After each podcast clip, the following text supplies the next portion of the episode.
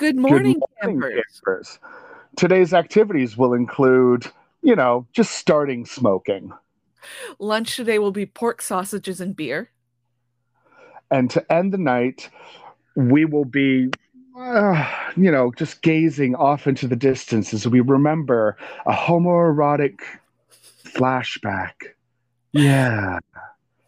So put on your sunscreen, bug spray, and camp uniform as we dive into OSS 77 Cairo Nest of Spies. OSS 77, Cairo Nest of Spies. Mariska Hargitay, Sarah. Mariska Hargitay, Sam. I am your camp counselor, Sam, an ex pro wrestler in training and current drag wrestler manager. And I'm camp counselor Sarah, a deposed princess. And we're here to ask Is it camp? We're diving into popular culture of all kinds to loosely identify what makes something camp. We are not here to be the definitive experts on it, but rather just talk about this often overlooked and frankly queer subgenre. So, this film, this film, Sarah, Sarah, you're the one who decided to program OSS 77 for us. Uh, can you give us a bit of a peek behind the curtain as to why you chose this film? Yeah, so um in I, I want to say too, it has been about 10 years since I've seen OSS on set films uh, for the first time. Uh, around uh, 2011, 2012, a little film came out called The Artist, which you might have remembered. Oh, you know, a little thing. It did some numbers. I think it I think some Oscar buzz was around it. Yeah, it's it's so weird because people say that it's like the sort of movie that gets named best picture and then people immediately forget about it. I kind of disagree with that. I find The Artist a very uh charming pleasant film that doesn't have to be about awful things. The kind of movie that people are always saying why doesn't this get made and why doesn't this get wider acclaim anymore? Um but I saw The Artist and I uh, fell in love with Jean Dujardin. He is so handsome and so charming in this film, despite everything that comes out of his mouth.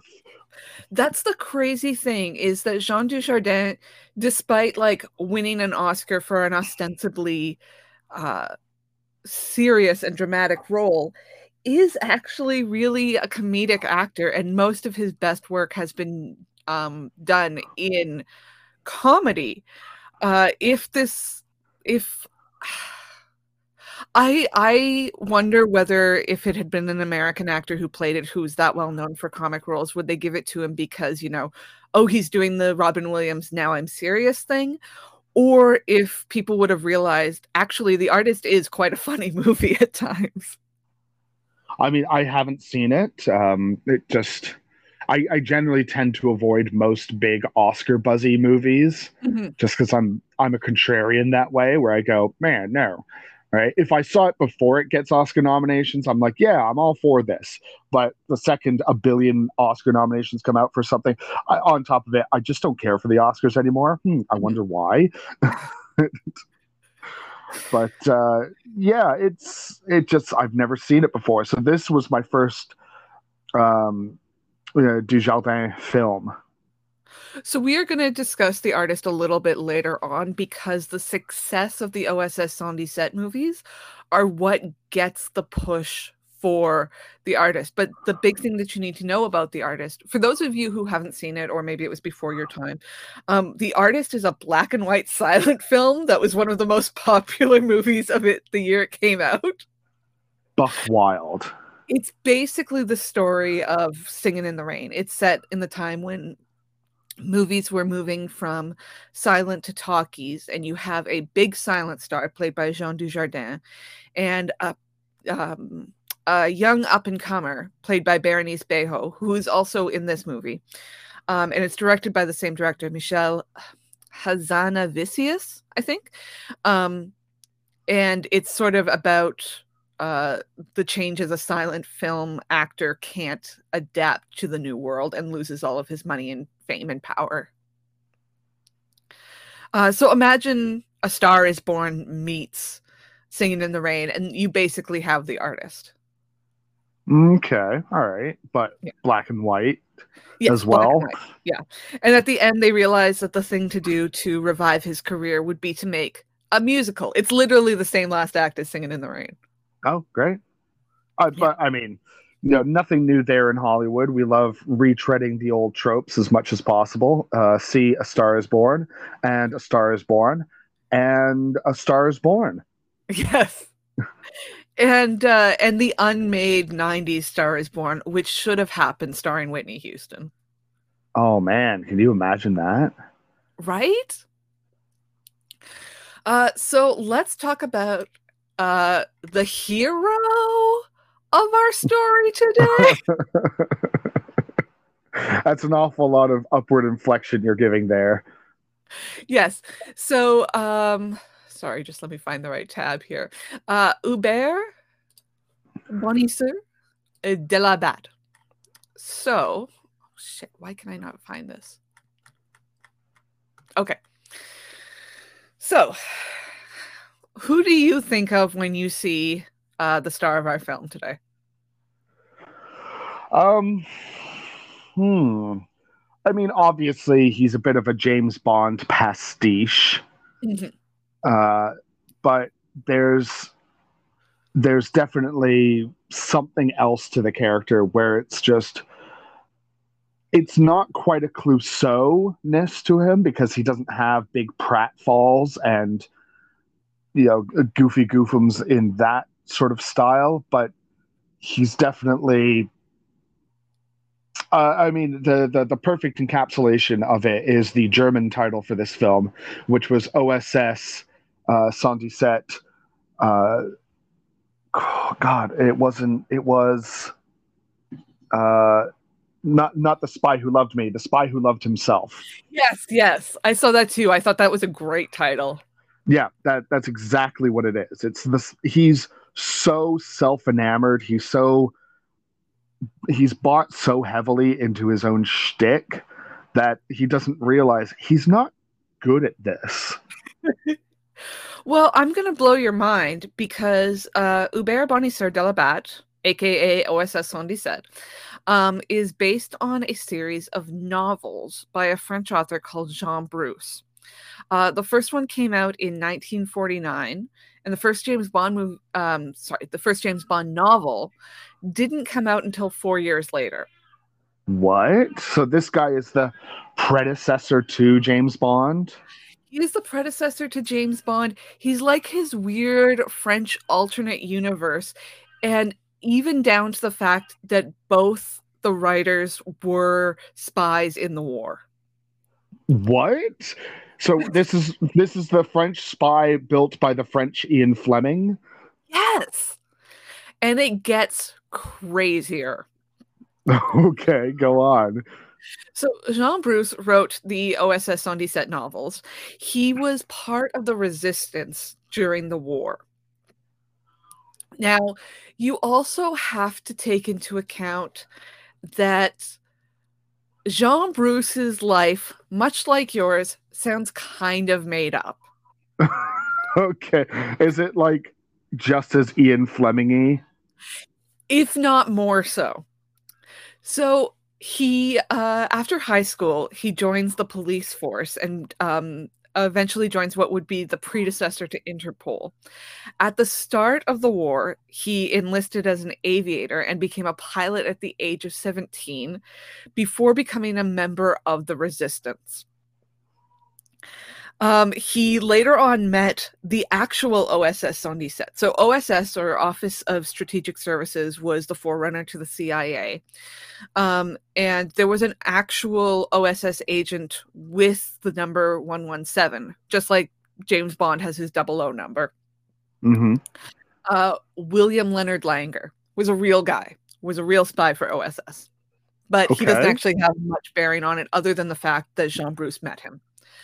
Um, after the war, Jean Bruce claims mm-hmm. to have done several different jobs, including uh, he worked for the town hall. He was an actor in a traveling troupe. an intelligence network agent, a security inspector, a jeweler, and the secretary to a Maharaja. Okay, now did in what time frame did he do all these things? This is post-war, and keep in mind he started writing and, pu- and started publishing the OSS novels in 1949. So we're talking about four years here. Wow, he's he clearly must have been doing some of those at the exact same time. Yes. So around this time, he starts writing the OSS novels. The idea of each of them is that, you know, it's based on kind of his real life spy adventures, just like Ian Fleming. Sure. And each is based around an authentic event. So, for example, in the movie today, we see that they're talking about uh, the Suez Crisis. And um, at the end of the movie, he's going to Iran. Oh yeah, we got things to talk about there. yes. Um, so that's the idea. It's also supposed to be sort of erotic, not in what we would consider erotica today, but in the same sort of way that James Bond is erotic and gets on many erotic misadventures. That sort of thing. you make erotic misadventures sound like whoopsie doodle. Somehow I fell into this pile of breasts. See, that's exactly the sort of thing that Jean Dujardin's uh, OSS would do, but not necessarily Jean Bruce's. Okay. Uh, so these books are a French genre known as um, uh, roman de gare or station novels. In English, we would probably call them airport novels, where they are basically, you know, cheap, easy, not hard on the brain. You're supposed to read them in three hours and then you're done. Uh, yeah, yeah. I mean, there's we we sell huge amounts of those based purely upon that idea. Yeah. So he Jean Bruce is writing the novels between 1949 and 1963. In that time, he published 88 OSS 77 novels. What? I know. In 1963, he dies in a car crash, and his wife, Josette Bruce, takes over writing. So uh, Jean Bruce started it, Josette Bruce takes it over. So she then starts signing her name as J. Bruce. So it looks like it's the same person. So did he just have like a Mad Libs off to the side that he would just be, huh, where is he today? I don't know, uh, Rio or uh, uh, Tokyo. Yeah, Tokyo. And what is he fighting? Nazis. Sure. Yeah. Exactly. So some of the titles are, uh, for example, OSS Sondi set in Lebanon, Mess in Karachi, Panic at Wake, Ugly Bo- Blow in Moscow, um, uh, Festival for OSS Sondi set, OSS Sondi set sees red, uh, that sort of thing. So you, I, I personally have to think that it's like an L. Ron Hubbard thing where he's just on speed, constantly tied to his typewriter. Yeah, probably. There's no other way that you could do this. Um, Josette Bruce then publishes about a hundred more OSS Santi set novels. Wow. Then she passes it passes it on to their children. Um, her son and her um, sorry, her stepson and her daughter with Jean Bruce. And they continued writing the novels until the early 90s. Okay, so how many novels are we counting to the early 90s then? There are, let me see here.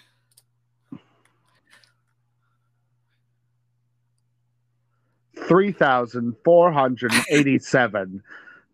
it's difficult for me to. Uh, there's two hundred and sixty-five. That's still an astounding amount of novels. Yes. Um, I tried to find at least one of them in English.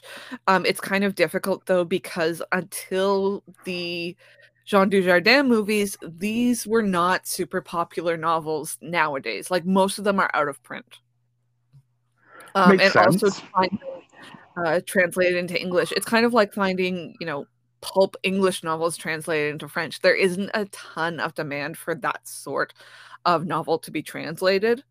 Um, so you know i could have gotten one of them but it was going to cost me like 30 bucks and it would have taken a week to ship Yeah, no, we're okay. if you can read french then you can buy the ebooks very easily so they start making movies out of these pretty quickly there uh, comes a genre called Euro spy. It's also called like spaghetti spy. Um, and it's French, Italian, Spanish, um, basically James Bond ripoffs once the James Bond movies start getting made and become, of course, insanely popular. Yeah, naturally. So, just like there's spaghetti westerns, there's a whole genre of spaghetti spy movies that have basically been forgotten.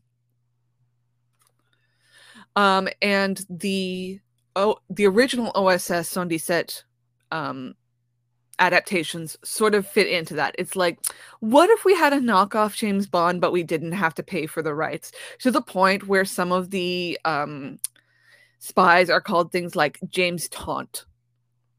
Oh God. No, this isn't James Bond. It's it's Blames Blonde. That's exactly what it is. Um, so they are just pumping out these Hubert Bonisseur de la Bath movies in the same way.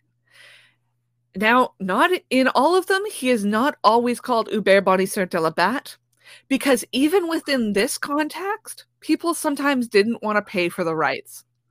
Oh. So these filmmakers would sometimes adapt a Jean Bruce or Josette Bruce novel and then go, oh shit, we can't afford to call him Hubert Bonisseur de la Bath. Uh, we need to call him Alan in this one. so there are technically uh, Delabat films where the character is exactly the same, but he's not called Delabat. Sure he isn't. Wink.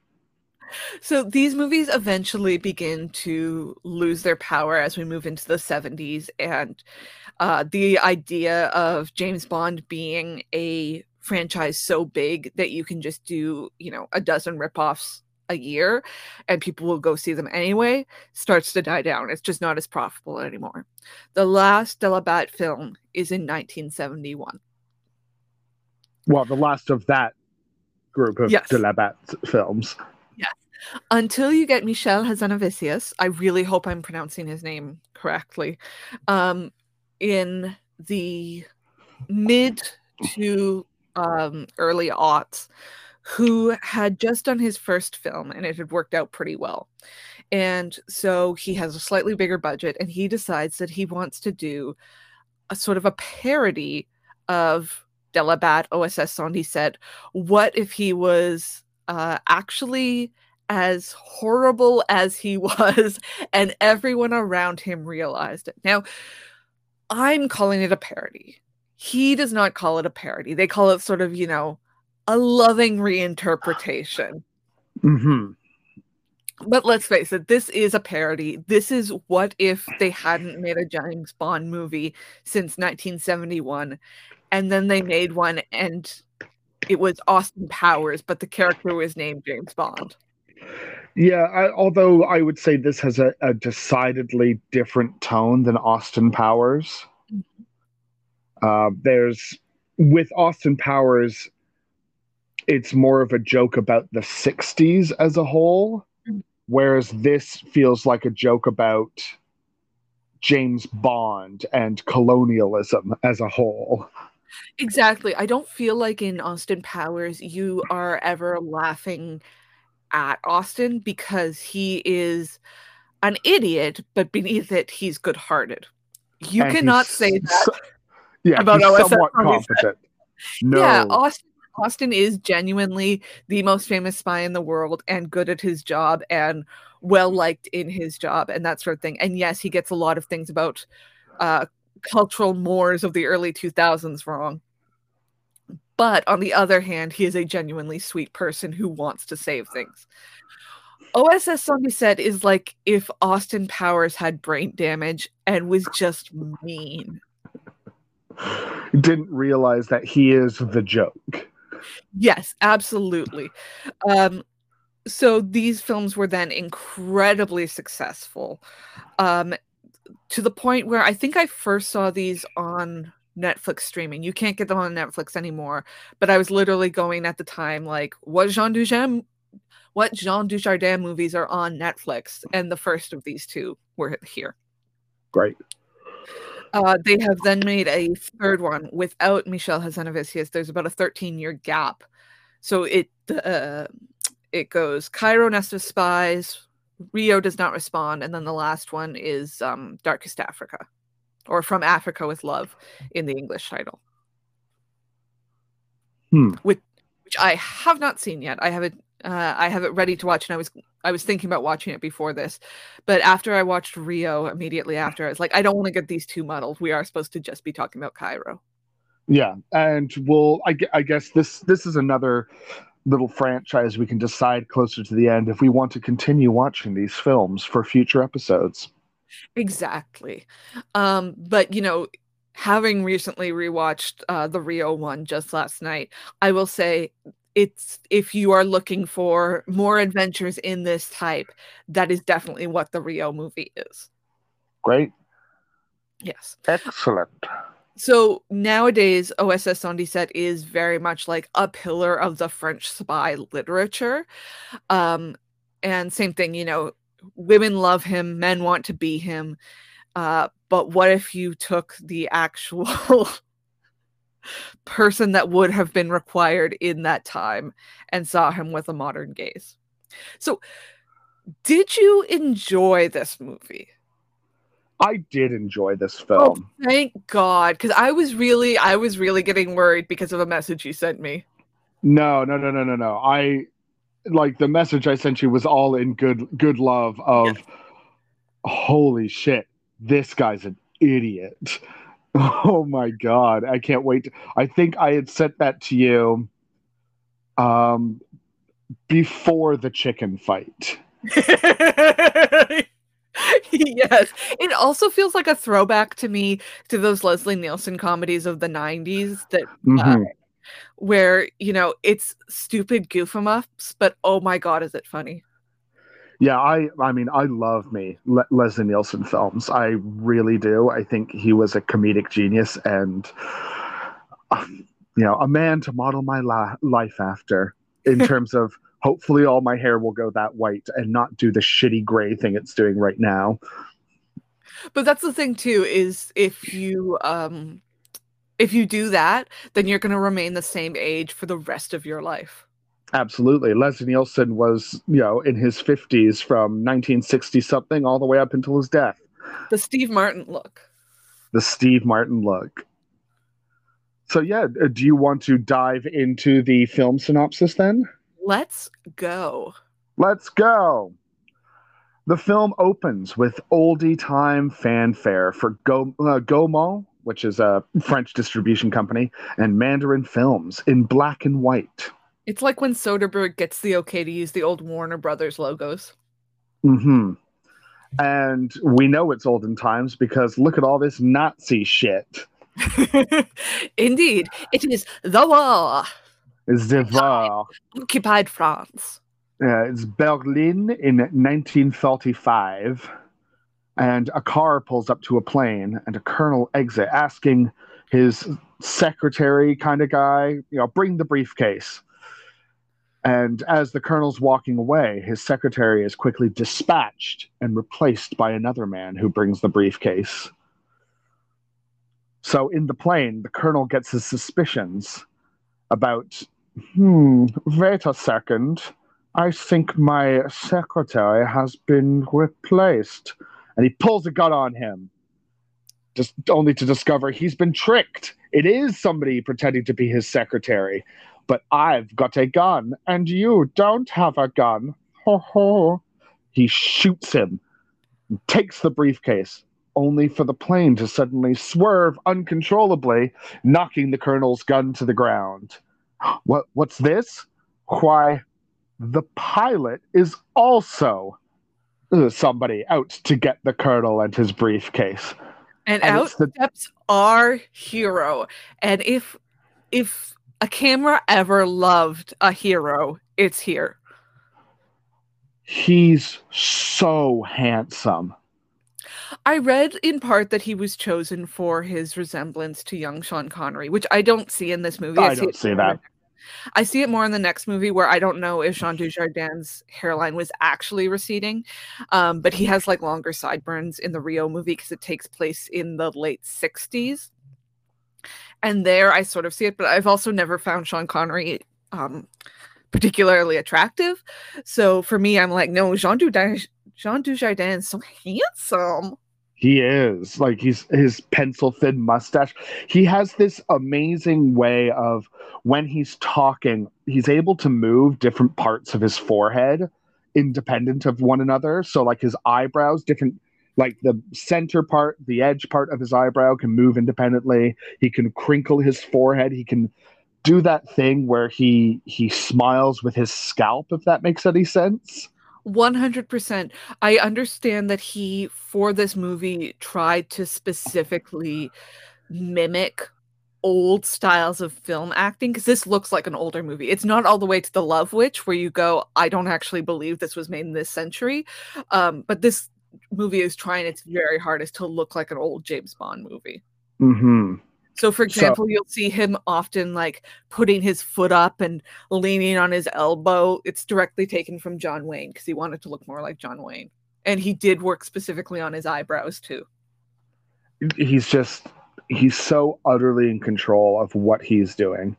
It's gorgeous. If, if you've ever had a just, oh my gosh, oh my gosh. kind of moment. It's it's this moment here where he steps out of the shadows. You can see his full face and his award-winning smile. And um, yeah he's playing hubert of uh, his oss 117 so they fight very briefly for the blueprints and they kick the nazis out of the plane with a quick little quip on top of it and uh, Jack, the the other operative who had replaced the secretary, and Hubert laugh as they fly off into the distance. These great rolling ha ha ha ha ha's kind of thing, which will come back many Sorry. times. Real quick, I forgot one of the most important things to include about the novels. Yes. OSS 117 is American. Wait, what? Yes, he's an OSS officer. He is actually um, from Louisiana. So I want you to imagine all of this in like a deep Cajun Creole accent. Uh, uh, uh, no, my brain. No, hold on. He's what? an American spy, uh-huh. originally in Europe working for the OSS, just like Julia Child, by the way. She was also a spy for the OSS. Um, and he goes on many adventures around the world. He has a French name because he comes from a French Louisiana family. And yeah, they sure. they quickly decided to drop that part. Um, in the movies, they spe- in these movies they specifically make him as French as possible, like a stereotype of a Frenchman at the time. It's um, it's called a uh, Franchouillard, which sort of means like um, well, if you're looking for a definition, it's Hubert Bonisseur de la Bath. Like he loves this country. He has very strict gender roles in his head. Uh, he loves the president, and he doesn't understand anything about foreigners. He loves the president. he loves the president. I don't know anything about Rene Coty. I should have looked him up, but I have the idea that he was not a good guy from uh, the way I, he's treated in this movie. I, I looked him up briefly and he just kind of had he had a very short tenure as president. It was you know only four years. Mm. and from what i could tell on his very short wikipedia profile i i'm talking like a few paragraphs short. He did not much of note. Yeah, I had to go to French Wikipedia and then Google translate everything into English to find even the information I could find about Jean Bruce because again, the novels aren't in English. There isn't a ton of information about them in English. Well, we're the forefront of this fad now. We're going to be translate exactly. left, right, and center. so as the the plane flies off into the distance, we go into a very Saul Bass inspired title sequence to turn the film from black and white to color. Now, if any of the audience, the campers at home, don't know who Saul Bass is, if you've ever seen uh, Psycho, great example. If you've ever seen, did he do North by Northwest? I don't know if he did, but he definitely did Vertigo. Yes, he did do Vertigo. It's that very angular shapes and flowing lines in order to show you who made the film, kind of thing. It's also, but, if you've ever seen Archer, the Archer uh, starting credits are, look exactly like this. Yes. Yeah. So it, it really is meant to be like here is the time and the place that the movie is existing within. Mm-hmm. And we cut to Rome and we go into a bedroom and pan up a bed with two people wearing shoes and making out. It's Hubert. thing that we never get over. It's disgusting, guys. Take God, take your shoes off when you get into your house. oh, oh, it's so wrong. It's Hubert and a beautiful woman who not so subtly reaches for a knife to stab him, and he foils her and ties her up.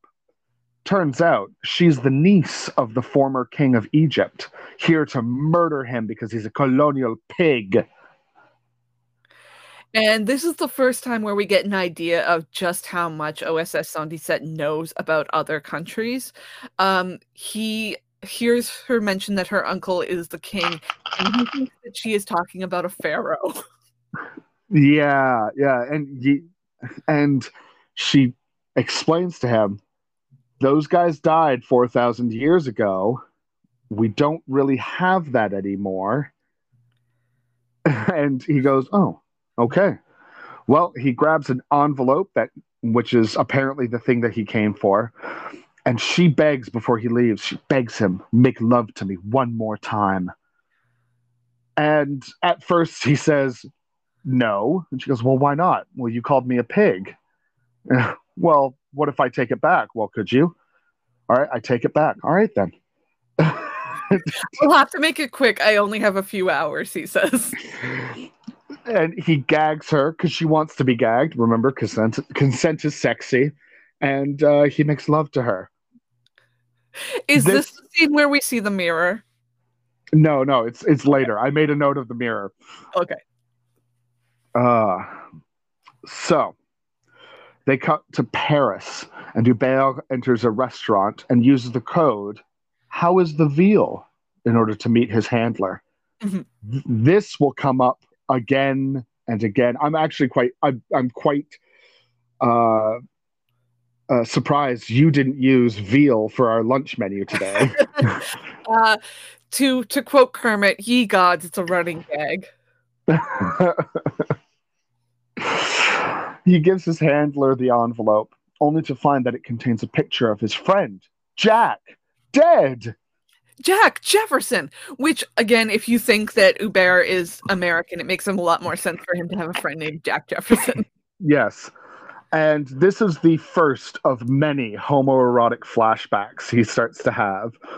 It's of him and Jack at the beach playing paddleball for some reason and Jack falls down into the sand and begins laughing and and Hubert stands there and laughs with him jovially. Ha ha ha ha ha ha ha ha ha ha. And they both kind of wistfully look at each other, and we fade back to Hubert just sitting there, looking off into the distance, remembering this. This is part of the running gag of the flashback that he actively stops what he's doing for a while. Leslie Nielsen. It's great. It's yep. very good. Uh, so Jack, Jack on assignment in Cairo. Yes, where the so where there's a lot of different problems all starting to happen at once. One, the Americans and the Russians are fighting because it's the Cold War. Two, uh, the English want complete control of the Suez Canal. Okay. Three, a Russian cargo ship, the Kapov, went missing. Four, the Eagles of Cheops, a religious organization, want to take back control of Egypt. And this is where we get the first part of the running joke about President René Coty. Uh, his handler asks him, "Make the Middle East safe," and he says, "No problem." How hard could Sure. it be? How hard could it be? Oh my god! Great. Uh, so this film is also filled with running gags.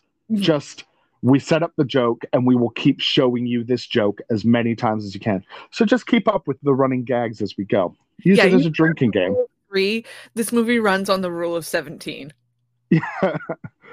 so Hubert flies to Cairo, and he's told that he has to meet his uh, his contact by the globe in the airport. This is where we introduce a guy in a fez who's following Hubert, and he will continue to do so throughout the film.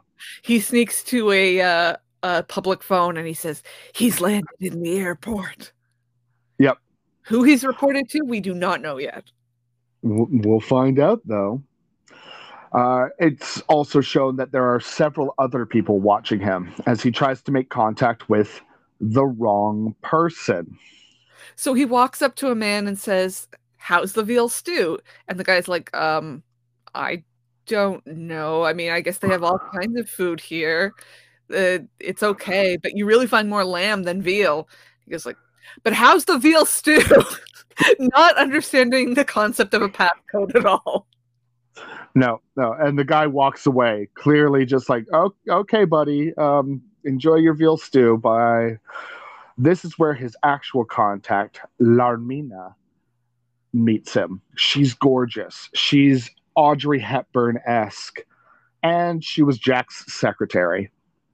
She is played by Berenice Bejo, or Bejo or Bejo, I'm not certain, um, who again was also the lead in The Artist. She is also married to Michel Hazanavicius. I absolutely called that because when I looked up his filmography and her filmography, there was Yeah. a lot of overlap. Hmm. I also did not realize this until I was looking her up today, but she is in A Knight's Tale. She plays Shannyn Sossamon's handmaid. Really? Yes. Good for her. Hmm. Well, they they do their quick little exchange of passcodes. How's the veal stew? Blah blah blah. And And, he goes- uh, But you're a woman. How are you here? You know? yeah, uh, again, the the boundlessness of his ignorance. Well, they decide to leave, and several people follow them out. Mhm. On their way to wherever they're going, he explains to her that he doesn't smoke, but he'd like to start. He's trying to start. He's trying to start smoking. And and then he complains to her that the car is dirty, and she kind of gives him this look of it's it's Egypt. Of course the car is dirty. It's not even that it's dirty, it's that it's dusty. Dusty. is dusty.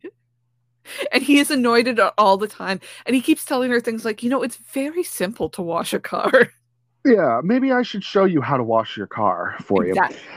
And throughout this driving, uh, I love the the backlit kind of faux driving aesthetic that they're aping from the '60s. Great, good, awesome. But he- just like in Love Witch. Yeah, he keeps uh, showing his ass because he's sexist and xenophobic. Yes, he doesn't understand that uh, people in Egypt have a different religion to him, for example.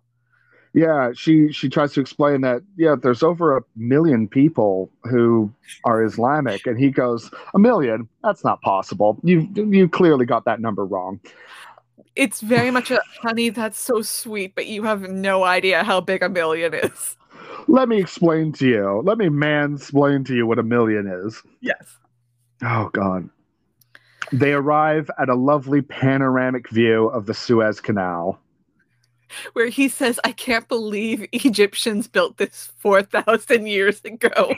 Yep. And she goes, No, it was 86 years ago. Uh, okay. And it's it's clear she's quickly catching up to, oh, he's an idiot. He, he then compliments the Egyptians on, okay, so it was made 86 years ago, but you guys run it so well. And he, she's like, no, we don't get to run it. He has zero knowledge of anything going on in the situation that he's been sent into. He's been dropped in and he's just like, well, you know, I might as well just fly by the seat of my pants. Why not? He's a ah. Frenchman. he knows what he's doing. She explains to her, to him, that her father also died here. And he assumes, oh, as a worker, right?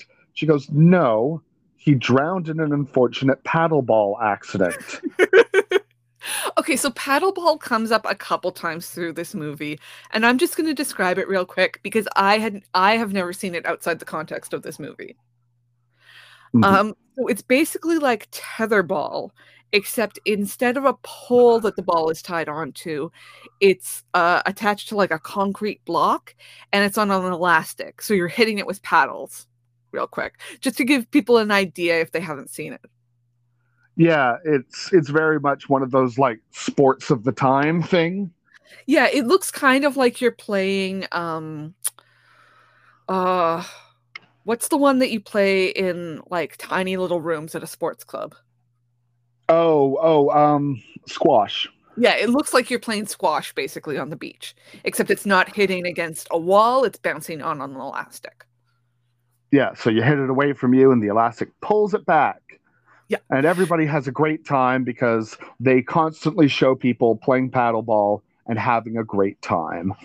But her father died in an unfortunate paddleball accident. Yeah. Ah, oh, so unfortunate. And then she explains that Jack, who was her boss, was monitoring a shipment of arms when he disappeared. Now, Hubert then goes, hmm, interesting. And then he says, You see that car over there? She goes, Yes. He says, I've been watching it for some time. Oh, have you? What's up with it? He says, It's very clean, unlike your car, which is dusty. You know, I could show you how to clean your car sometime. Also, okay. conveniently forgetting the fact that this car has been trailing them since the airport. Yeah. Yeah. Yeah. Yeah. Come on, come on, Hubert. You're she almost takes, there, baby. she takes him to Skep. We'll find out what Skep is for in a couple seconds, and introduces him to uh, Slimane, who is supposed to be his kind of uh, uh, handyman gopher at Skep. Yeah, like a local fixer type um, who works like on the grounds of Skep. Yeah when I say SCEP, I'm spelling it out. It's an acronym. It's capital S C E P, which stands for the Society of Cairo for the Elevation of Poultry, which I guess is kind of like the milk lobby in Canada. Yeah, yeah. I think that's what it's supposed to be. Is that they they are promoting chicken, which, like the milk lobby, you go, do you really need that? Well, I mean, if you know anything about the milk lobby, you understand that they're actually part of some problems.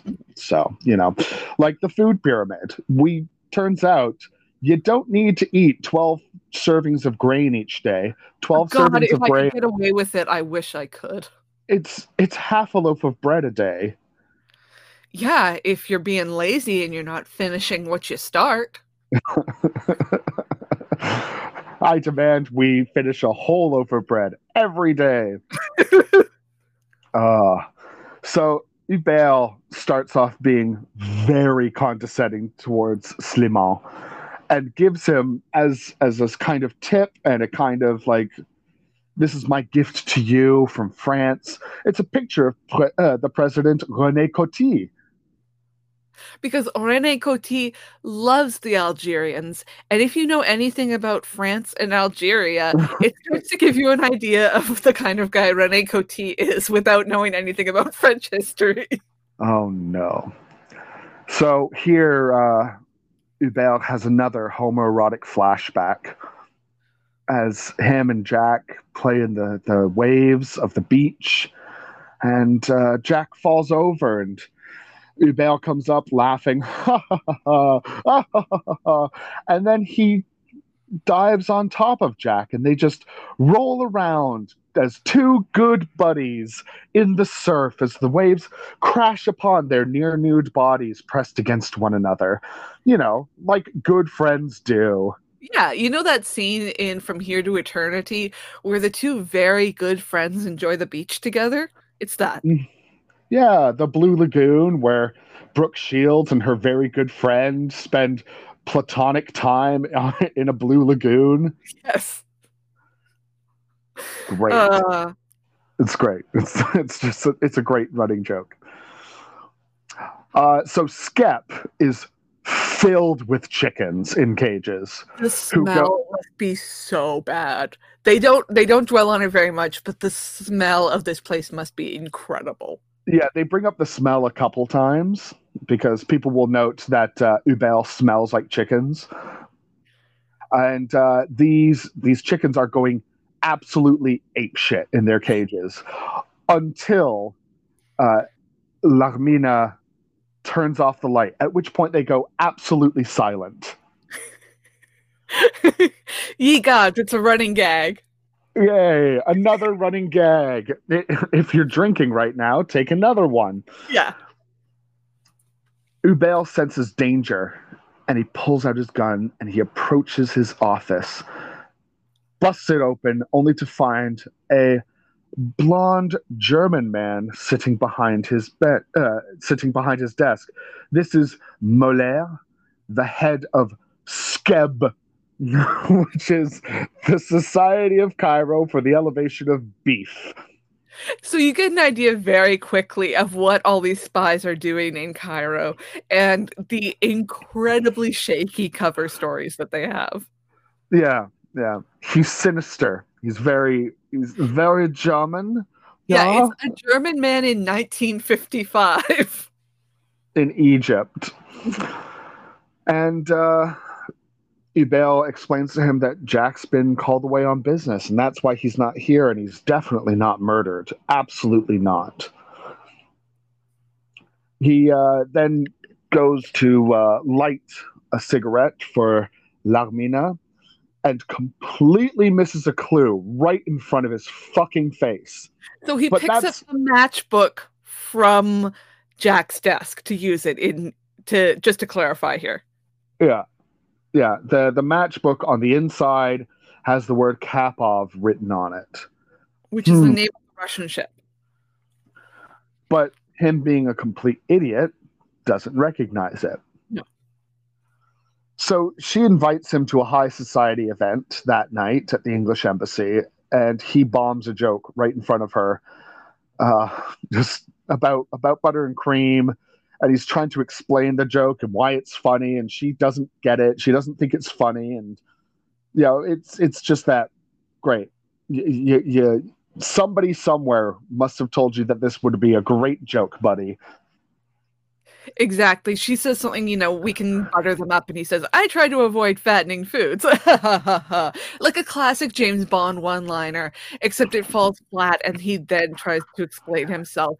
And the moment just keeps going on. This this film's from 2006. I think it has a lot in common with 2006 American comedies too, where you have uh, like of the Will Ferrell type variety, where you have like the joke going on uncomfortably long. A little, a little long, but Same he thing with the, the laughing on the beach, that sort of thing, where you Yeah. go, these this looks ridiculous. hmm So he checks into his hotel awkwardly, still, and he's still being followed around by the guy in the fez. He's checked into his hotel. He phones Yeah. it. He phones in and quickly hangs up. And another guy tries to approach him, at which point he says, How's the goulash to Hubert? And Hubert beats the shit out of him. In Hubert's defense, he was right to do this. The man is clearly bungling the code word and knows what Hubert's doing. Should he have perhaps publicly beaten him up? No.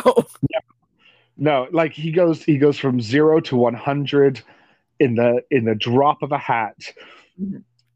And uh, goes up to his room where he tries to pay the uh, the the guy who brings his luggage a tip in a picture of President Rene Coty again, which he declines politely. To the bafflement of Hubert. Yeah. absolutely baffled. Like, why wouldn't you want a picture of our great president, Rene Coty? Mhm. As he gets into his room, who should be there but the princess? she brings a goon who gets into a fight with him. This And- fight goes on for a while. it goes on for a while and it seems that you know how in the austin powers films austin would often say judo chop well Yeah. this is also hubert's only means of self-defense he judo chops this guy several times and once in midair which sends him flying to the ground Again, a takeoff of those early Bond movies where it was like the idea that he knows a mysterious Eastern form of art. Hmm. ah, uh, uh, martial art, if you will. Ooh. So the fight goes back and forth. There's a couple smashed bottles, and eventually he sends the goon flying out the window off the balcony to his death. This, of course, only inflames the princess's lust. Yeah, she's she's only been getting hotter under the collar throughout the fight, and so Hubert corners her and says, "You know, why are you here?" She goes, "I'll I'll never tell you." He goes, "All right, I have ways of making people talk, and one of those ways is with this revolver, which he very subtly puts down at waist level and fiddles about with it in front of his crotch." It's a penis joke, everyone. The revolver is his penis. Yeah. The hammer is my penis. Yeah. She gives in to him because she's just so horny for him and basically confesses she knows absolutely nothing. Yeah. He then takes her to the bed and begins to ravage her as the camera pans away tastefully, only to accidentally pan onto a mirror that's showing us the the far more like him fumbling around with her clothes and trying to take his clothes off. At which point, the camera quickly pans back to uh, a vase. yes, it's it. We basically le- look at them in you know sweet romantic kissing, and when we get to the mirror, he is trying to get his pants off and humping her at the same time. It's a great joke. yes. It's silly. It's good. It cuts now to him later on that night, leaving the hotel with uh, Larmina. And she asks, Do you mind if I drive? He says, Yes, I love it when beautiful dark eyed brunettes drive. And she goes, Huh, well, what if I was like a blue eyed blonde? And say, That's also just as good. what if I was a short sighted small person? At, at which point he dead stops and says, Well, that's ridiculous. I wouldn't let you drive. You wouldn't be able to. it's this uh, it's this complete pivot from darling i would find you beautiful no matter what except if you were disabled that would be fucking gross I thought it was more so like you're short sighted. There's no way you could drive properly at that point. Uh but, But- you know she never mentions anything with glasses but i yeah i think it's something like that where he immediately flips from you're beautiful no matter what darling to well there's some things you can't do get a grip Yeah. I'm the one making jokes here. Me. Yes. so the event at the British Embassy. Oh, look, here's the guy in the fez again. Goodbye. he's at the embassy he phones in yes. Take a drink. Uh, and he meets the dude that he beat up in the lobby earlier, who then asks, I believe, how is the uh, not goulash, it's beef bourguignon. Yeah. At which point he beats the further shit out of him. This guy is looking worse and worse every time. Black eye, scrapes, arm in a sling. Great. So he takes Larmina up to the bar, at which point he offers her a drink and she politely refuses, saying, Oh no, it's against my religion. At which point he says, What kind of stupid religion doesn't let people drink? Very loudly. Very loudly. Oh, and he continues to denigrate her and her religion right there. Oh, great. And Love whenever it. she corrects him on something, he's like, Well, there's no way for me to have possibly known that in my defense. this is brand new information to anyone. Yes. And he, he tends to treat Islam as like this little cult of barely a couple hundred people following it. And She's constantly trying to explain to him, no, we're a, we're a religion that's been around for ages. There's there's millions of. Uh, anyway, the music. But I yeah. haven't heard of it. Uh, the music starts up, and he's intrigued. She takes him out to the dance floor and shows him how to mambo, and he's never experienced something like this. She leads, he follows, and they're they're body to body. It's sexual, it's sensual, and at one point she kind of becomes the man in the dance as he twirls around her and but it's also it's, the idea that he's never danced the mambo before. She says, It's okay, just watch my feet. And then after four steps, he is instantly perfect. Yeah. Just as any good spy would be.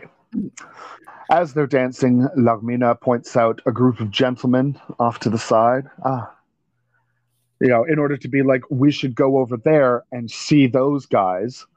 I know the, all of these guys dealt with Jefferson a lot. Yeah, the dance ends and everybody applauds the band. At which point, Hubert believes that they're applauding him for dancing so well, as he bows gracefully. oh, for the confidence of a cishet white man. Oh, God, only. So they go to meet uh, this group of gentlemen, and Moller is there, as well as Pelletier of BEP, the Belgian Egyptian poultry producers, mm-hmm. and Satine, who does sheep. And is Russian. And is Russian. They do the cigarette joke again. You know, uh, I'm looking to start smoking. So all of these rush, all of these other spies also immediately see the Kapov thing and notice that he does not have a clue what's going on. Absolutely not. Uh, Moller offers to show Hubert the pyramids, which he accepts. This will come back later. And then they all sit down and trade words of wisdom for some reason. So it starts off with all of them sort of offhandedly talking about Jack, where they're like, um, for example, Hubert says, you know, he's gone off to Syria and Lebanon to increase our brand there. And they're like, ah, yes, you know, it's very important that we're all increasing our brand and making our interests known. And it slowly just devolves into them trading idioms. of like, ah, yeah, uh, in a horse's eye, humans appear huge, which is why we were able to tame them so easily. Ah, yes. A fly's brain has so many similarities to our own, does it not? It's it's the second French film that we have covered on the podcast, and it's also the second French film to have characters trading idioms back and forth as a sort of banter. No, no, this is the third French film. Uh, what's so we did Amelie and what else? Benedetta. Benedetta, of course. You can yes. see why I didn't immediately connect this Amelie and Benedict. ah, yes, the three columns of French cinema. Yeah. Great. Good. Good. Comedy, good, good. romance, and horny nuns. So Hubert gets a note about veal stew, which leads him back to the guy he's beat the shit out of twice because he's finally said the correct passcode and he apologizes and the guy's like oh don't worry i'm from british intelligence and you know i've got something important to tell you. And he goes yes yes what is it? And he leans in real close and the guy from british intelligence immediately gets stabbed by a hooded figure right next to them. This and is straight out of hot fuzz. This is the sort of hooded figure you need to imagine. Hubert looks around and has no idea who's just stabbed this guy, despite the fact that he was right next to them. It's a, like woods for the trees, except at the same time, the trees are just pictures of trees in a book, in a nice big picture book. So Hubert immediately runs out into the street out of the embassy to uh, to try to capture this guy, and this is where we see another um, aspect where they're sort of mimicking the 1960s filmmaking because all of this is clearly shot during the day with a blue filter. Yeah, it's it's nighttime, guys. Wink. It's nighttime because it's kind of bluish and darker, except everybody has very clear shadows. Yeah. Yeah. It's, it's great. I love it. No complaints. I I love this day for night thing every time it shows up. It's it's a nice little joke for them to be mm-hmm. throwing around. It's all these throwbacks to just this is how it was done before. We could shoot it actually at night, but we're choosing not to because yeah, this doesn't feel like a cheap movie in any way. All of the shortcuts that you're noticing, like the poorly rendered uh, plane and the day for night, it's there for the laugh. Mm-hmm. It's for the reason of aping the style. Great. Uh, so he tries to follow this hooded figure through the streets, loses him, but continues to chase him through the streets, as in just running through streets because he has no idea where this guy has gone, and he quickly becomes lost. If you've seen to... uh, the Doctor Who special, The Curse of Fatal Death, where they're clearly just running through the same corridor sets over and over and over again, it's the exact same thing. Yeah. Uh, so he gets lost and has to ask directions back to his hotel. And somehow he manages to find his way back there. Through instructions that are the most confusing out of everything that seem to involve going over and under anything. But he, in the next shot, he is back at his hotel. He goes up to his room and he finds Larmina asleep on the bed, where he immediately transfers her to the couch so that he can sleep in the bed instead. Yeah, he, she says, I was so terrified I had to come back here to wait for you. He says, It's okay, go back to sleep. It's fine. And then, yeah, he, he tilts her on a chair so her head is, is hanging over the edge. She's going to wake up in so much pain. Oh, oh my, oh my God. God. Yeah, that's what happens when you watch this movie in your 30s. Uh, you're like, her back can't handle that. No, no, I'd rather sleep on the floor. Thank you. Yeah. So you think that the movie would then go to the next day, but oh no, no, no, no. He's woken in the middle of the night due to the call to prayer from the mosque right next to the hotel. I mean, now, it, they say it's the middle of the night. It's got to be like 5 a.m., right? Well, here's the thing. Having lived in the Middle East, I've experienced this firsthand. Oh, okay. When I say the middle of the night, I do mean the middle of the night. It, oh, okay. It'll sometimes be at like 2 a.m. Mm-hmm. Because I mean, part of the religion is that they have to pray, uh, I believe, five times per day and one of those times just happens to be in the middle of the night. Uh, and I mean, there's a whole story about it in the Quran and blah blah blah. And I'm probably not the right person to give it to you, but I will say when I moved to the Middle East, having a mosque right across the street from our house, this did wake me up the first couple of uh, weeks that I was living in that house, and then eventually you just get used to it. It's exactly like living near a church and hearing bells ringing, which same thing. I've lived near um, Catholic churches where they ring bells like nonstop on Sunday. It wakes you up the first couple weekends, and then after that, you're fine. Yeah, you, you because the reaction that Hubert has is exactly the sort of reaction to muezzins that dumbass white dudes are still having nowadays. Yeah. So uh, again, his ignorance knows no bounds as he gets up out of bed to yell, you know, shut up. Some of us are trying to sleep. Well, that doesn't stop the muezzin. So he goes downstairs across the street into the mosque, and we don't see it, but it's fairly clear he beats the crap out of him and wrestles the loudspeaker away from him. Yeah. Yeah. He doesn't know that this is a call to prayer. He thinks it's just a dude being loud and hollering. At because night. again, he does not know Arabic. You know, he doesn't know anything outside of France. Yeah.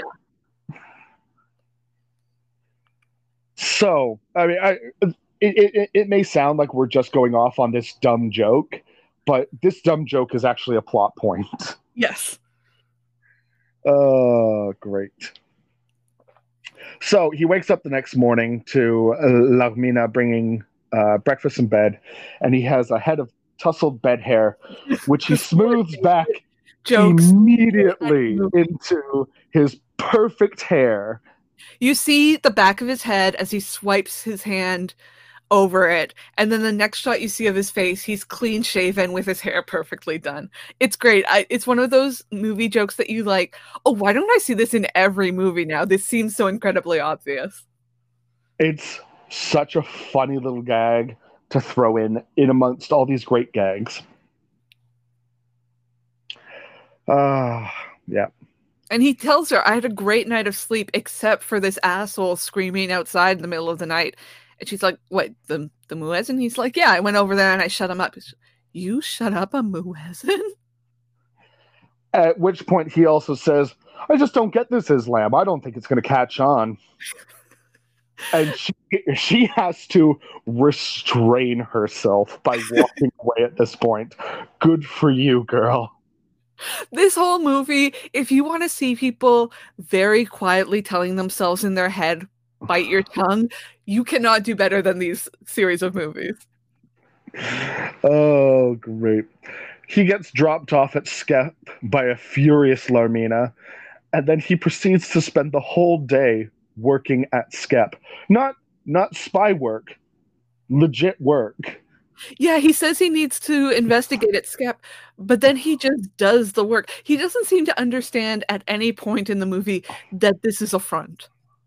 No, like he he gets super into these chickens and chicken trading and raising to the point where later on in the film he just nonchalantly talks about how well his business is doing. He's working very hard on this business. We see him reading books about it. It's the only thing essentially that he works hard on the entire movie. Yeah, chickens. And uh, of course, as he's working throughout the day, he fiddles with the lights a little bit, which causes the chickens to. Yeah. yeah. On, off, on, off, which he takes great delight in. he's he's standing there giggling as much as we are watching it. And uh, of course, another joke involving Slimane, as he says, "Give your children a kiss for me," and he's like, uh, "Okay, yeah. What do you have? Eight, nine, ten children? Uh, two." Oh, okay. Bear is visibly baffled by the fact that a Muslim in, e- in Egypt could have only two children. It's just like, wow, that's it's wild. Anyway, he hears a noise from deep in Skep and follows it to find the hooded figure throwing chickens at him.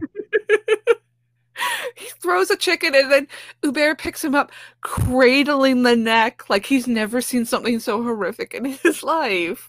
Which I know is also like a weird thing that we think this is funny because they're not companion animals, but it is also very funny in this context. That suddenly this man cares so deeply for chickens. I mean, so deeply, but then continues to throw chickens at the hooded figure. yes, it becomes them throwing chickens at each other. It's the only weapon they have available, and it's not a good fight considering that the chickens slightly fly and so they miss their targets every time. Yes. It's good. It's, it's a good fight. Uh, Hubert manages to rush the the hooded figure and grab and tear off a pocket from the figure's robe. And inside he finds another matchbox from a specific cafe. As the hooded figure has run off and Larmina shows up. She helps him put two and two, no, not even two, one and one together because two and two might be a little too advanced for him to say, hey, maybe you need to go to the cafe that's on this matchbook to see what's going on. And he goes, ah, you're right. And there I could find a clue. A clue. Like, if only I could find a clue. The the matchbook that says this cafe might lead me to a clue. and so he asks her, like, all right, quickly, teach me some Arabic so I can blend in. You know, a whole language for me to blend in with.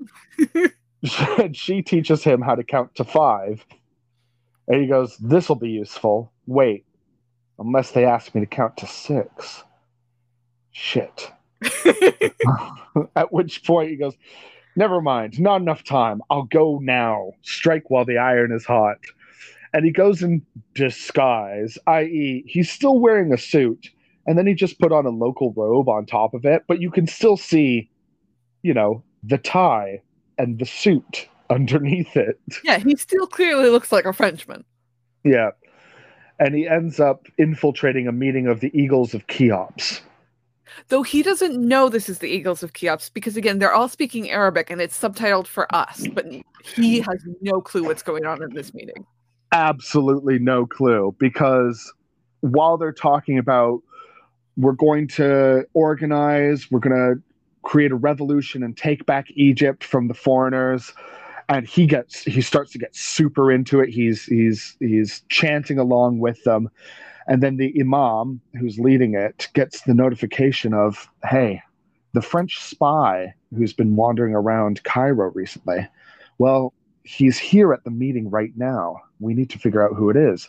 So the imam starts talking about that, and because of course Hubert doesn't speak a word of Arabic, thinks that he's still saying inspirational and rallying cry things. At which point he's very quickly caught out because he tries to chant along while nobody's chanting.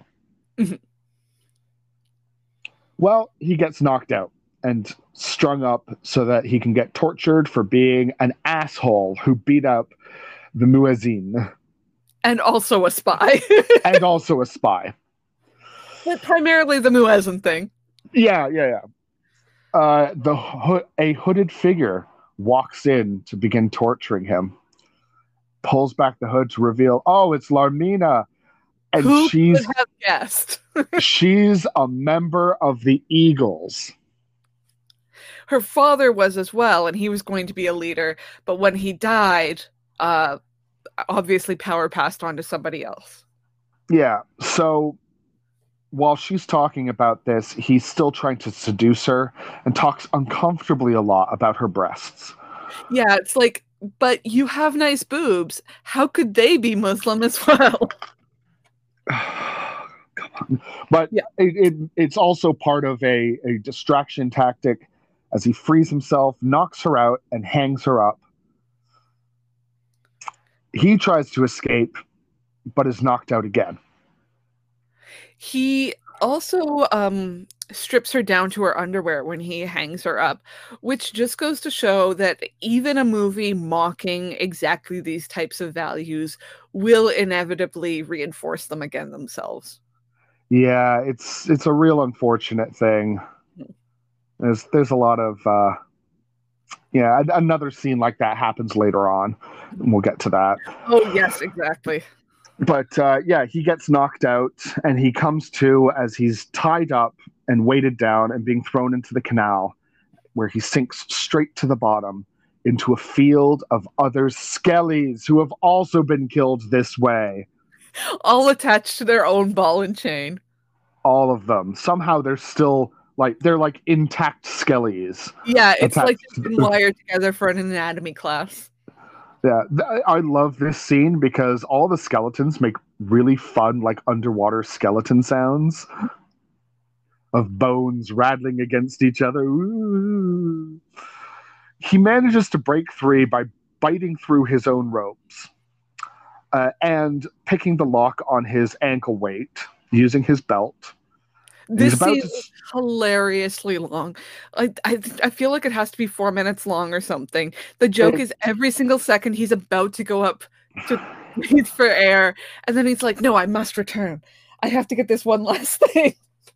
Yeah, he sees a skeleton with a, a box tied around his neck. So he loosens the box. It takes him a while. And he grabs it and he, he goes back up and finally he breathes. I did check. It was close to three minutes underwater. Oh three minutes of struggling, biting through ropes, taking off your belt, picking through a lock, swimming up, letting out a big breath, halfway up, then stopping himself to adjust his tie, swim back down, get the box, then swim all the way back up again. Yes. Three minutes. One breath.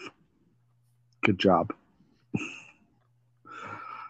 he, goes back to the hotel, somehow still soaking wet, of course. And the guy who's been following him calls his boss again to say he's back at the hotel. This We is when finally- we find out the guy in the fez has been working for the Eagle of Cheops the whole time. Yeah, he he's called up the man in the hooded figure. Uh, sorry, the the hooded figure. I won't say it's a man.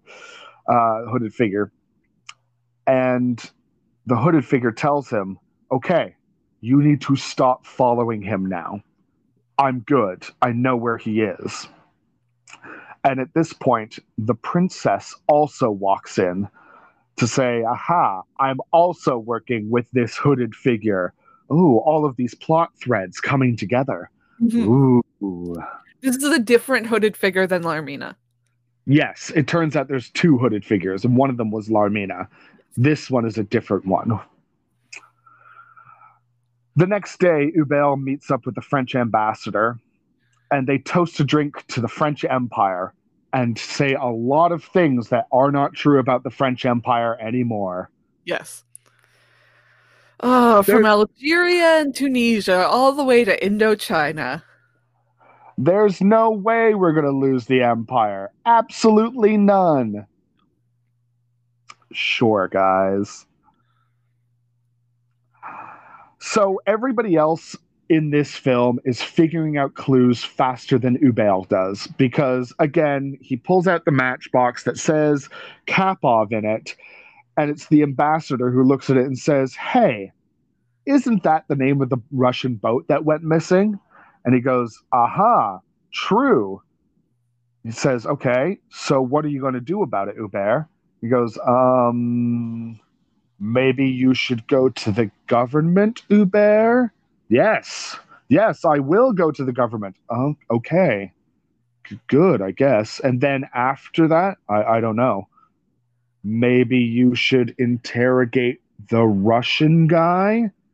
Oh, yes, I should do that too it's this constant leading along of by the grace of god you have made it to this point in your life man you have sailed upwards Uh, he he is what everybody should think of when you're suffering from an imposter syndrome. Just think of Uber. If Uber Yeah. can make it along, so can you. oh my god uh all right so Hubert makes his way over to the Egyptian government to try to figure stuff out and shares a hookah with I don't know who this guy is. Is he like a, a Figure in the Egyptian government. Yeah, it's not it's not quite sh- super clear. I watched this movie twice and I still didn't quite get it, but anyway, Hubert sits down and then promptly begins to try to shove both of his feet into his mouth. At yeah, he once. says some of the worst stuff he says in the entire movie to this Egyptian diplomat, and he is the only person in the movie who throws him out. It's it's some real nasty, very western colonial bullshit things of oh, aren't you guys glad that we're here to help you? Isn't it time that Egypt grew up and became a civilized country? That kind of shit. How do how do you use this Arabic alphabet? Don't you think it's time to grow up and use letters that everyone can read? Oh no.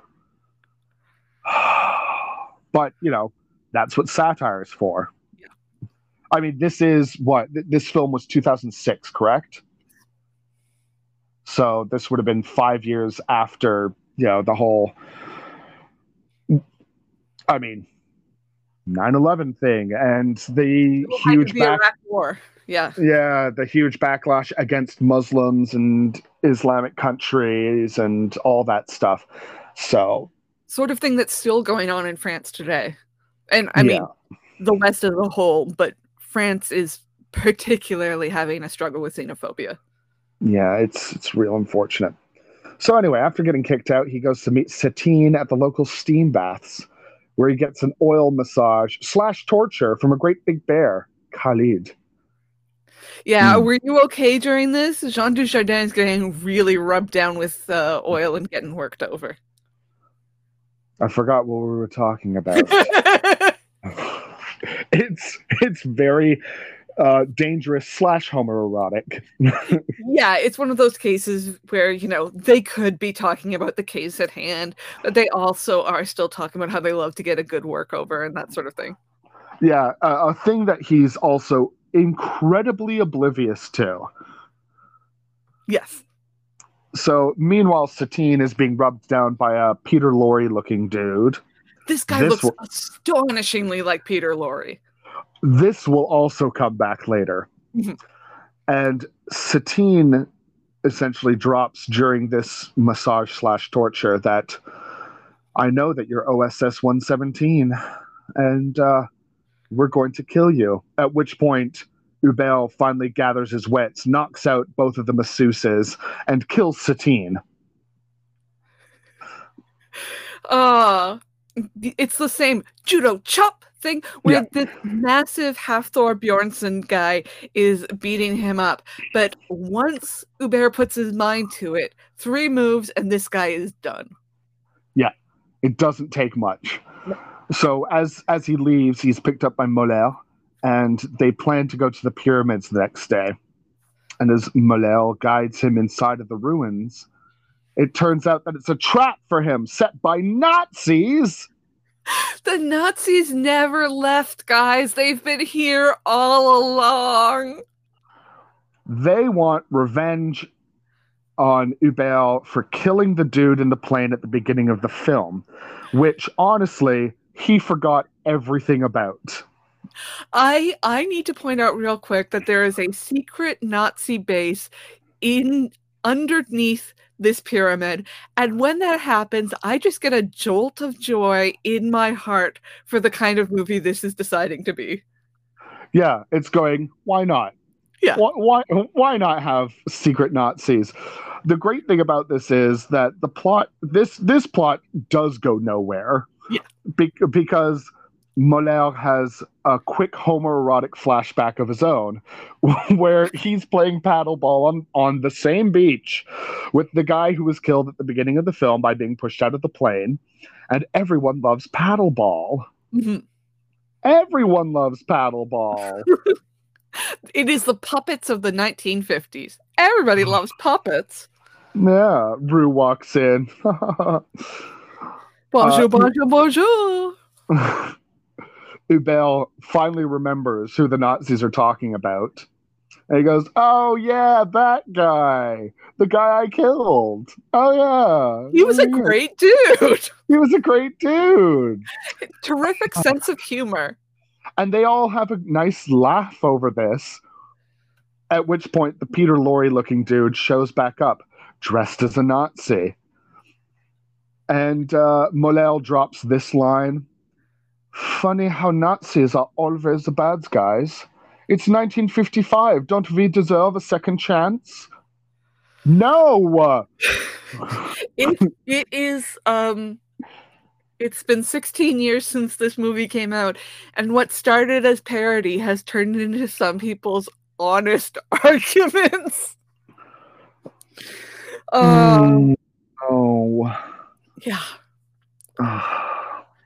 This is a bad place. Yeah, yeah, or at least it's it's a hair shy of it. Yeah.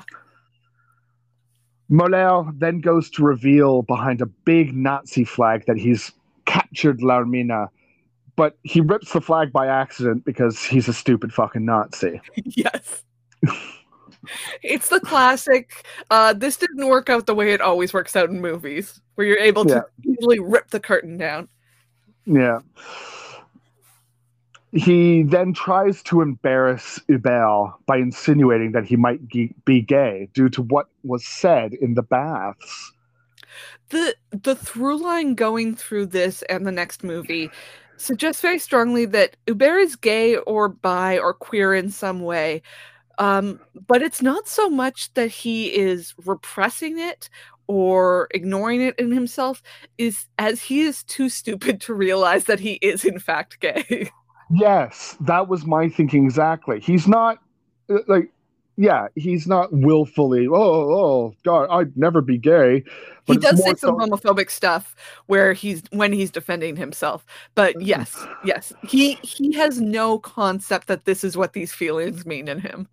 No, he just thinks he's real good pals with his best friend Jack. Exactly. Right? And occasionally other men as well. Real good pals. Mm-hmm. Uh, well, the Nazis are now going to show him their new super uh, high tech device, which is basically VHS. They're about to show him a VHS. Yeah, if you uh, look at the Arnim Zola scene in Winter Soldier, it's it's that setup. It's the exact same setup, but Hubert quickly traps them using a secret trap door he discovered by reading the hieroglyphics. Because when he found out he was coming to Egypt, he learned the language but he learned hieroglyphics. a thing at which Larmina and the audience at large are incredibly surprised by. it's not that he's stupid, it's that he's so willfully ignorant in what he knows. Mm-hmm. Uh, he could learn. Like yes. he learned all of hieroglyphics. He learned all of hieroglyphics. He learned the Mamo instantly. But if he doesn't think it's important, he's not going to put any effort into it. No. So Larmina has a quick freak out where she believes, oh shit, the doors are all shut. We're going to starve in here. And hundreds of years from now, they're going to find our skeletons withered up underneath this pyramid and we're gonna die in here. And he quickly opens up another door because he's figured out how to open doors inside a pyramid. And she calms down adjusts her hair and walks out.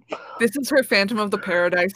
No but i'm innocent! Moment. Yeah so good it was so much fun to watch her just lose her shit for a second especially since berenice bejo doesn't have um as many options in this movie to go big it's fun to see her get the chance to yeah.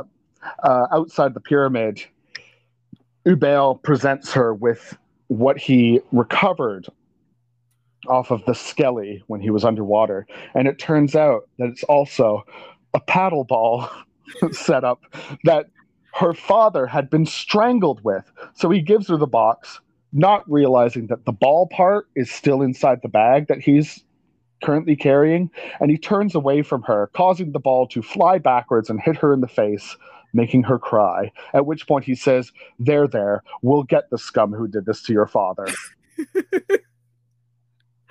oh, it's so dumb. It's so dumb. I love it so much. It's it's a very good joke. I enjoyed that joke very much. At the bar that Hubert goes to, the hooded figure finally kills the dude who's been following Hubert the whole time. I told you to stop telling us where he was. We know where he is. Stop following him. Stab, stab, stab. It's very much the um it's Citizen Kane! It's Citizen Kane! Yes. Watch Kids in the Hall if you haven't, Watch kid. Kids in the Hall. Yeah uh, Larmina comes to the realization that the Imam of the Eagles killed her father and she can't trust him. Hubert thinks he's figured everything out, and he wants Larmina to try to squeeze information out of the Imam at the bar while he goes in disguise as a musician. And then he proceeds to whisper the plan at her. Problem is, he doesn't whisper loud enough, and she has to ask him to repeat himself. Great whisper joke. Characters always do when they're whispering a plan that they don't want the audience to know. But the problem is that doesn't mean the other characters can hear them. Exactly. So she asks him to repeat that. Mm-hmm. And we fade out and come back. So she gets the imam in there. He's disguised in a fez and a, and a pencil thin mustache as one of the musicians. And he stands up to try and get closer Hubert, to not the imam. I should I yeah. should clarify. Yes, thank you. Uh, Hubert stands up to try and get closer to Larmina to listen in on their conversation. But now the people at the bar think, oh, he's going to play a song for us. Great. And he proceeds to play a fucking banger. so, did you look into this song? Because I was trying to figure out what it was. No, no, I didn't get a chance to. So I if... I looked up this song because I was like, I have no idea. I'm not sure what language he's speaking in, that sort of thing. I tried um uh asking my phone what it was.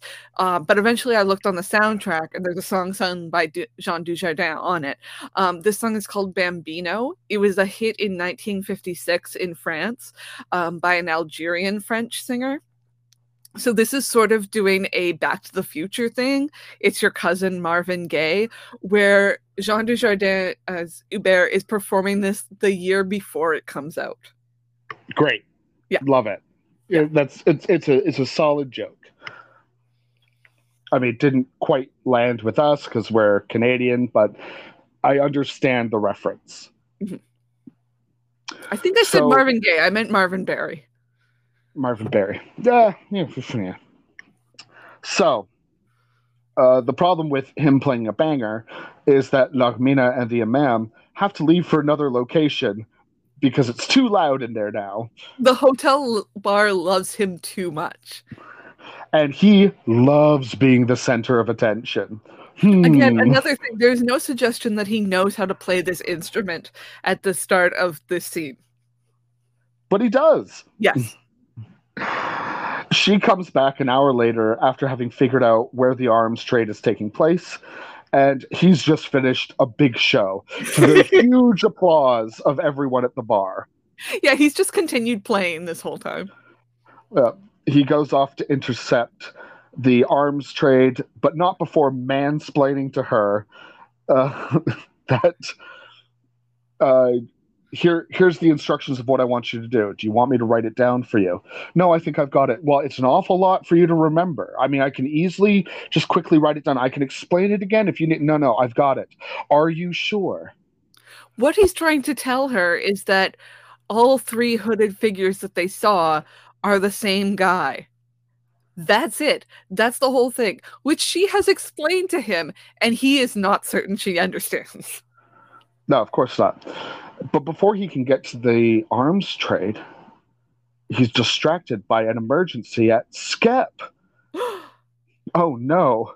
Slimane takes him there on his little moped and he gets out and he tells him, Slimane, I I love you for supporting me in all this. You truly are a pillar of the community.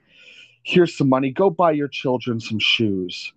And Slimane says to him, Well, that's going to be a little bit hard. They're both in the university in New York right now. Hubert so... has no idea what to do with this. and Hubert is knocked out again. Mm-hmm. Look at all the brain damage. Explains a lot. It does explain a lot. Uh, he wakes up to find the Belgian holding him at gunpoint. And you wonder, what but but why? And he explains, I'm angry because Skep is taking all of my business. Which he mentions offhand earlier on after he does the books. You know, we're doing so much better than our competitors here. So, not only is Hubert an idiot for taking this front seriously, the Belgian is the exact same type of idiot. Well, it kind of makes you wonder is Hubert uh, a spy as well, or sorry, not Hubert. Is the Belgian a spy as well, or is he just a legitimate competitor who accidentally ended up in a group of spies because all their fronts look like his actual business? You know, I never considered that, but that makes a lot of sense, especially since he's so silent during the idiom trading earlier on. Yeah, he's just like, why are they speaking this way? What's yes. what's going on? And so now he's here going, I'm gonna you're going to sign over Skep to me, and then you're going to leave, right? And I won't have to shoot you. And Hubert says, I'll never do that. Skep is my life. oh my God. Well, uh, the Belgian has no choice but to try and kill him. And just as he's about to shoot, the guns are jammed. Goes, oh shit. So he starts taking apart his guns to try and clean them out so that he can kill Hubert. And Hubert continues to explain to him, you see, this is why you're losing profits, man. If you can't take care of guns, what are the chances that you're taking care of, you know, the ins and outs of your daily uh, running of the business? And the Belgian's trying to get him to shut up while he's cleaning out these guns and promptly shoots himself in the face. He looks right down the barrel. Right down the barrel. We find out also that Slimane has been working with the Belgian to betray Hubert. And as soon as the Belgian is dead, Hubert says to Slimane, I forgive you. There's nothing you need to do. You've learned your lesson. Great. And then Slimane, on Hubert's way out, he says, That man is either very stupid or very smart which is promptly answered by the lights going on and off in the chicken area several times as we hear the chickens lose their shit again. Great. Right. Good job. Good jokes. Hubert corners the Imam at the docks. And just as he's about to get some information out of him, the hooded figure appears and corners Another him. Another one? Another one. He pulls back his hood to reveal that it's Jack. Gasp. Jack and never died. Jack never died. He's horribly scarred, but he's he never died. And then Jack proceeds to have a not homoerotic series of flashbacks where he remembers all those same flashbacks a little differently, like them playing paddleball and him falling to the ground accidentally, and then Hubert just laughing in his fucking face. Standing over him going, now the score's 97 to 0. And then him fumbling a ball as he falls onto the beach, and Jack coming over and pointing and laughing at him. But Homer, yeah. you love Rashomon. That's not the way I remember it. Jack hates Hubert and he wants a ton of money. so, as the Imam and Jack have Hubert cornered, the Imam is suddenly knocked out by Larmina throwing a paddleball box at his head. Jack is also held up by the princess, who shoots him and he dies. That's the end of his story. The end. it's like, well, that's wrapped up. Great. Hubert has one last homoerotic and dramatic flashback as Jack is in the waves and he's screaming, Jack! Jack! And the waves come crashing and Jack disappears into the waves. Never looking back. Never looking back. And as he spent, I don't know, a minute remembering this, the girls have gotten up to something by themselves where they're now sexy cat fighting. And they all of their clothing has suddenly turned to tissue paper as they rip it off each other to reveal that to this big fight they have worn their sexiest lingerie. Yeah, this is the the other scene we were talking about where we're like, yeah, we, we get that they're making fun of the trope, but by making fun of the trope, you've just reinforced the trope. Exactly, where the joke is supposed to be that Hubert is watching them and he can't bear to intercede because he's transfixed. But at the same time, the camera is uh, putting the same gaze on him that Hubert himself is. Yeah, I mean, it's funny and then it stops being funny very quickly as you go, oh, okay, yeah, we get it. He's lusting after these two women who are sexy cat fighting and these are two very very beautiful women i do i do have to point out as the as the uh, i guess the only person on this podcast who is positioned to enjoy this scene and i'm like yeah sure i like i get the joke yeah so uh finally he comes to his senses and he shoots the gun out of the princess's hand and just as he's trying to get her attention he accidentally lets off another shot and kills her. Yes. Uh, trigger maintenance is not uh, very good in this world. So Hubert and Larmina dive into the water and get the boat back to the docks. And now they're both in underpants, standing on the dock, sexily looking into each other's eyes. And he tells her, Egypt will be at peace for centuries to come. Sure. Yeah, there's no way that anything that we are about to do is going to spark an international crisis. Great. He thanks her. blow up the entire ship full of explosives in the Cairo harbor. Yeah, there's fireworks and explosions going off. And as that's happening, he leans into her and he says, Thank you for teaching me something. The Mambo! I love oh. it! And she kisses him for really no other reason than the movie needs her to kiss him at this point. Yeah, sure. And then we cut to him reading a paper back in Paris. It reads that Egypt has declared a state of emergency but he's not reading that. We're reading that. He's actually just reading something about a footballer who's made a, a mess of himself publicly. Yeah. Uh, his handler shows up again, asks him about his homosexual proclivities. At which point he insists, "No, no, no, no. I'm, I'm, I'm straight. Don't worry. Uh, watch." And he kisses the waitress. He right? does the old Adrien Brody. Yeah. Love this. Mm-hmm. Anyway, his mission was so successful, and they believed so much in him and his knowledge of, you know, Islamic states and that region that they're sending him to Iran because hmm. everyone there loves Westerners, and he's such an expert in the Arab world. Oh my god. and the movie ends with a lovely montage of all the players looking into the camera and smiling and winking. Yeah. Which the more end. movies should do, more movies should end without takes. I believe this very strongly. Jackie Chan should be everybody's emblem in this case. Yeah, it's it's always fun to have like a and these were the players and oh, here's some outtakes. Exactly. Everybody loves it. I don't know why we don't keep doing it.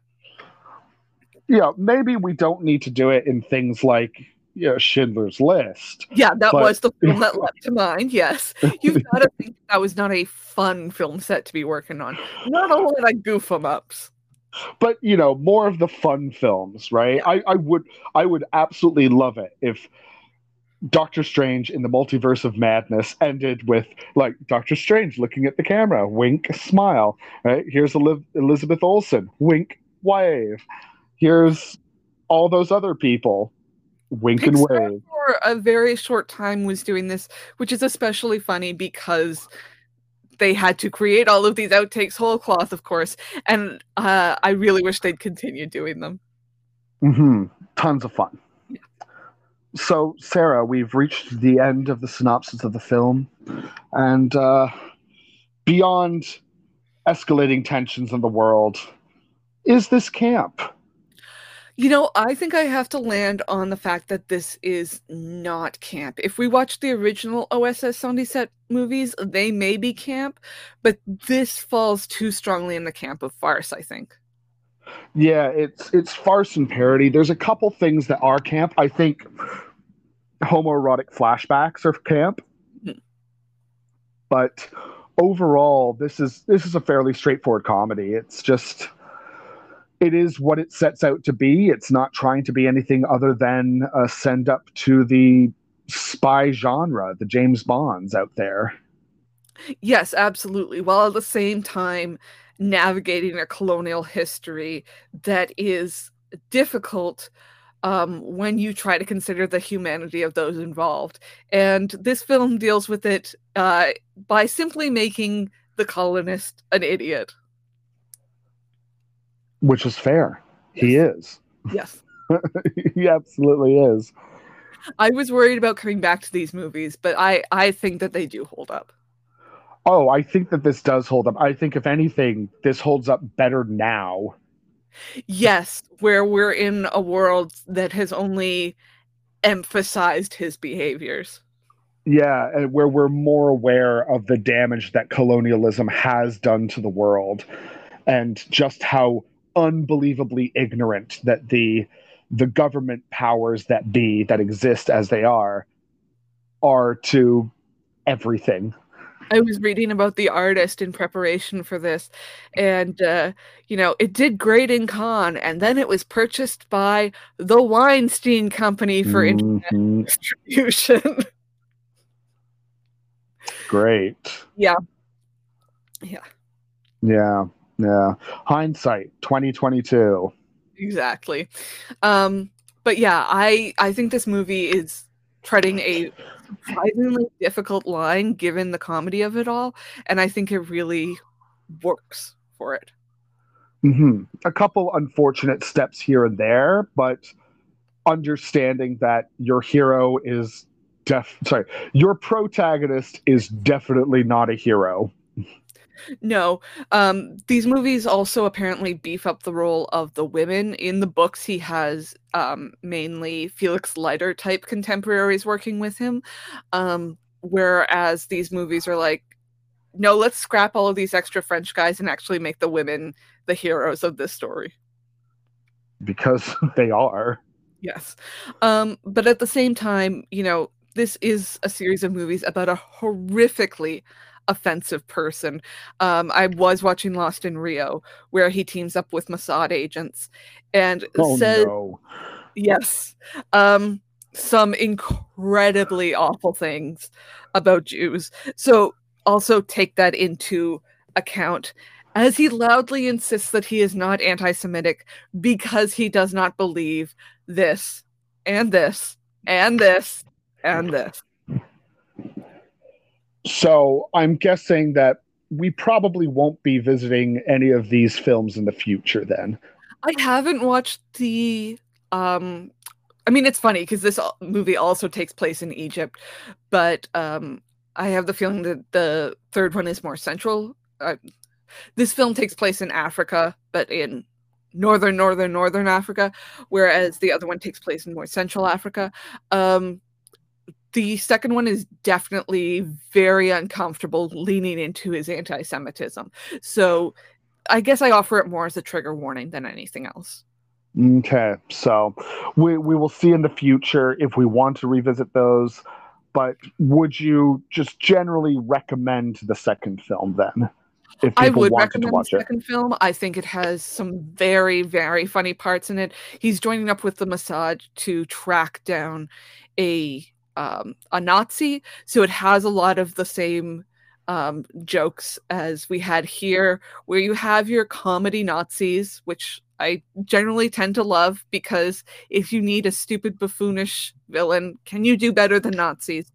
Um, and also, uh, it is a gorgeous movie. They shot it in Rio. It looks incredible. Great. Cool. I, I will keep an eye out for that. Whether or not we do it on this podcast, who knows what the future holds. No one. That's who. Oh, So thank you for joining us today on our exploration of OSS 117. Please subscribe on your podcaster of choice, leave a star rating and review where you can, because it always helps us to find new people who may not know what their camp favorite is. yes. And next week, oh boy, next week, we will be discussing season 13, episode 16 of the very long running television show Supernatural. The episode is titled Scooby Natural. Yes, yes, campers, we are at the crossover point of Supernatural and Scooby Doo, the animated episode, the one everybody was asking about, and we finally got. it I remember when this was initially announced. I'm not really a supernatural person, um, but as a Doctor Who fan, there is a lot of overlap. Um, so I remember when this was announced and everybody going, How the hell is this supposed to work? I have seen this episode once uh, during a convention at a hotel room and being pleasantly surprised by it. Oh, this was a tremendous gift. I watched all of Supernatural during the initial stage of the Pandingle. Good Because- lord! I oh oh That's trust a me, lot be- of TV. I this wasn't the first show I watched. This was the third show I oh watched Goodness. because right before that I had just finished Murder She Wrote. and Castle. Uh, vast tracts of lands those shows are. Yeah, uh, the trick with Castle is watch up to season five and then stop. And There you then, go. yeah, uh, with Murder She Wrote, I mean, the great thing about Murder She Wrote is you can just jump in anywhere, watch an episode, and go, oh, look, it's Joan Collins. Yeah, but your job can't be done remotely, so that was like all you were doing in early quarantine, right? Yeah, yeah, yeah. That that was. It was just the okay, God. All right, let's watch a bunch of TV. I guess I've never seen all of Murder She Wrote, and uh, she did. She wrote all those murders.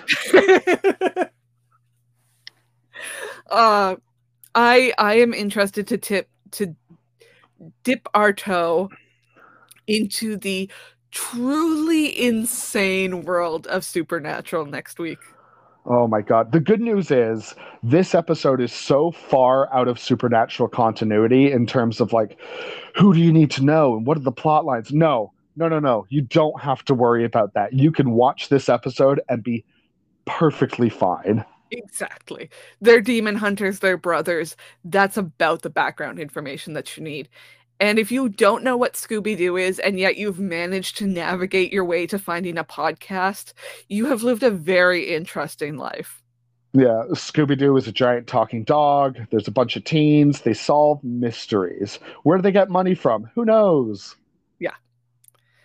And wouldn't it be funny if you said that instead of Scooby snacks, it was actually weed, bro? Whoa. Well, you can roll a great big joint and continue the discussion on our Twitter and our Instagram. I am at Rhys Indigo, all one word, R H Y S, spelled the Welsh way. And I am at Sour Citrus Lady. You can follow the pod on at Is It Camp Pod. Until next week, wait an hour before swimming, watch out for snakes, and stay camp. Bye. Ta-ra.